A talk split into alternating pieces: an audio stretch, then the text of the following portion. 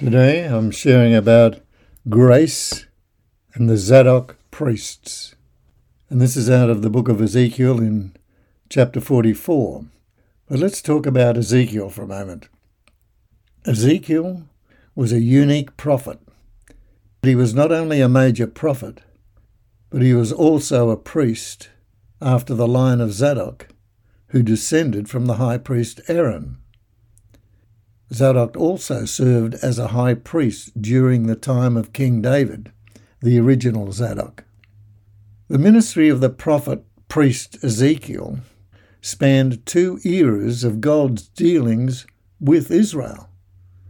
The first was the era of Israel's falling away from God, which led to the destruction of Jerusalem and the Temple of Solomon, and Israel's exile into captivity in Babylon. The next era of Ezekiel's ministry was his account of the work of God upon Israel as the captives came back after 70 years in Babylon to the city of Jerusalem, where they rebuilt the temple and repaired the city and its walls and its gates. Ezekiel tells us that many of the Levitical priests had become unfaithful in representing God's heart to his people. They'd gone after idols that had become corrupt and immoral and was setting a bad example to the people. God finally lifted his anointing from those immoral and corrupt Levites and didn't allow them to come near to him into his holy place in the temple. So he chose the Zadok clan of priests who were faithful to God's ways and who found grace in his presence to receive God's heart of love and truth for his people. The Levites, who were unfaithful to me when Israel went astray from me in pursuit of their idols, will suffer punishment for their iniquity. Because they used to serve people in the presence of their idols, they caused the community of Israel to fall into iniquity. And for that reason, I swear with an oath that they will have no access to me by acting as my priests or by having access to anything I hold most sacred. They are to suffer the shame they deserve and the consequences of their shocking practice. I will make them responsible for duties that pertain to all the labours of the temple area and to all the work that must be done in it. That will be their work. But the Levitical priests who descend from Zadok, who faithfully took care of my sanctuary when everyone else went off and left me, they are going to come into my presence and serve me. They are going to carry out the priestly work of offering the devoted sacrifices that are dedicated to me, sacrifices of worship that are pleasing to God. They're the only ones permitted to enter my sanctuary. They're the only ones to approach my table and serve me, accompanying me in my work. When they enter the inner sanctuary, the inside courtyard, they had to dress in linen. No woolens are to be worn. They're to wear linen headpieces and linen underclothes. Nothing that makes them sweat. When they go out into the outside courtyard, where the people are, they must first change out of the clothes in which they do the work of priests in my presence and leave them in the sacred rooms and change back into their everyday clothes. And they are to make clear to my people the knowledge of what is pure and what is tainted. In any cause or contention, they are to be in the position of judging things in harmony with my heart and my will. Spending time with God was the first thing the Zadok priests did, unlike the other priests, who did their work each day with people and with things, but without the presence of God. How long would these Zadok priests spend in God's presence? We do not know. But it's clear that if they took so much time to put those special robes on to be in the company of God, that it would not have been a fleeting five minute visit with God. They were responding to God's personal invitation of communion with Himself and accompanying him in his work, and the effect of their time with God stayed with them. You might wonder about the choice of a linen headpiece instead of wool. The natural reason given here in the scripture is that wool causes sweat. There's also a spiritual reason why God went to so much trouble in the detail of things like this. There are many things in the Old Testament that hide a message for us in the New Testament. But they were to wear linen. The Bible says in Revelation chapter 19 that fine linen represents the righteousness of God's people. And these are the people who believe in God and want to live close to Him. Righteousness simply means having our heart in alignment with God. So, this linen headpiece speaks to us of having our mind upon God and having a mind of peace and order, and there not being any sweat of anxious striving. So, it is a spiritual sweating, getting into stress, upset. God wants to put a crown of peace upon our heads when we're in His presence. When the Zadok priests drew near to the holy place to be with God, and after they'd discarded their ordinary outdoor clothing, it was approaching God. It was like leaving the things of earth behind and allowing their spirit and soul and body to be covered with the presence of God.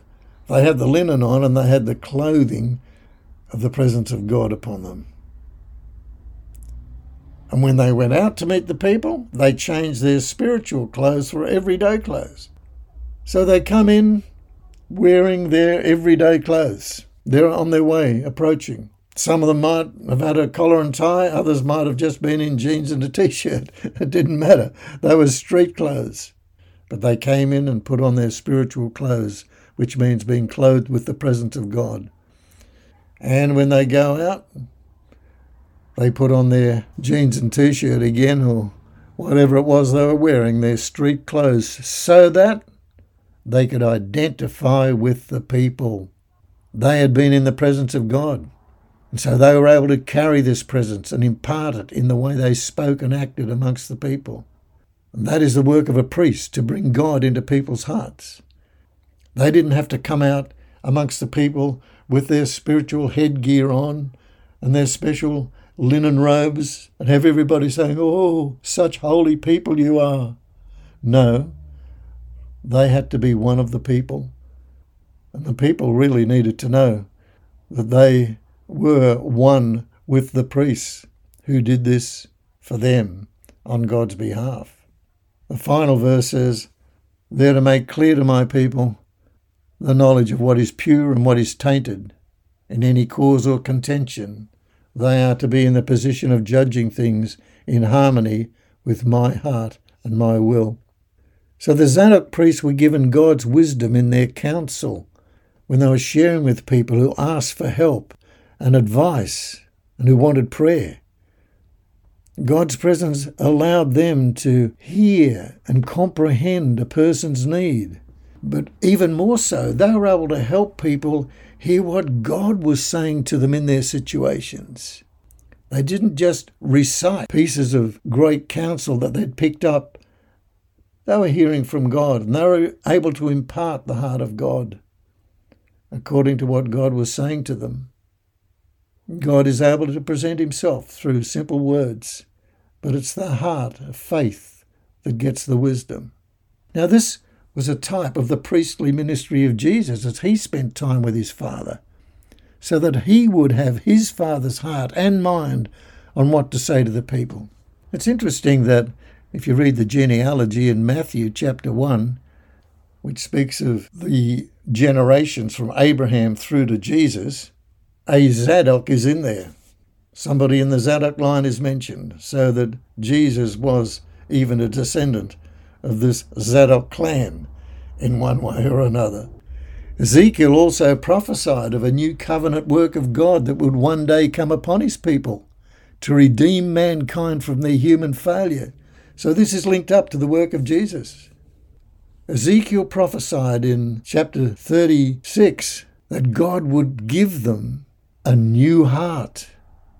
The scripture says, A new heart I will give you, and a new spirit I'll put within you, and I'll put my spirit within you and cause you to walk in my ways. That's a supernatural work of God, the grace upon the soul that changes the will into one of surrender, that wants to walk in God's ways. Goes on to say, You shall dwell in the land that I gave to your fathers, and you shall be my people, and I will be your God. We are told that we are a spiritual priesthood, and we can do the same as these priests in a new covenant way and bring God into people's hearts with simplicity and grace. This is the same picture as us climbing the mountain of God and leaving the things of earth down below to spend time with God on his mountain of transfiguration. That was a similar thing, going to be with God. The mountain of transfiguration where we leave all our earthly cares in His hands and let His grace act upon us. We looked at this mountain recently about going up to the mountain, carrying all the things in our backpack, and talking to God, as it were, with our street clothes on, the things of earth, talking confidently to Him, person to person. But then we gave everything to Him. Then, when we came down the mountain, we were prepared for that grace to work upon the needs and the challenges of the day in front of us. In amongst people, in amongst our own needs and challenges of life. The more time we spend silently with Him, knowing that He is within our hearts, the more His presence penetrates our soul. It actually penetrates our consciousness, the awareness that He is there with us. And that can expand in us, something that lingers with us. A deeper awareness God is here. I don't see Him. And that is a spiritual connection. But it is our soul that is affected, our mind and our emotions and our will. God wants to pour His life into us in those times, and the effect of that time stays with us. God is speaking to His church in this way today. He's saying to us, you're to come into the holy place, which is where my heart and your heart grow closer together as one in the Spirit. You will draw near to me. You'll come into that place and receive my life, and you will go out from that place and give my life to others. Amen.